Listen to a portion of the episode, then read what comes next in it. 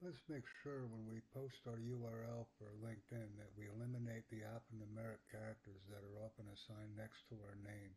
I did. We want to click on the public profile and URL and eliminate all of the alphanumeric characters that are next to our name. It makes for a more personal and professional profile, and as a result, we're able to get more activity on it. So that's my technology tip.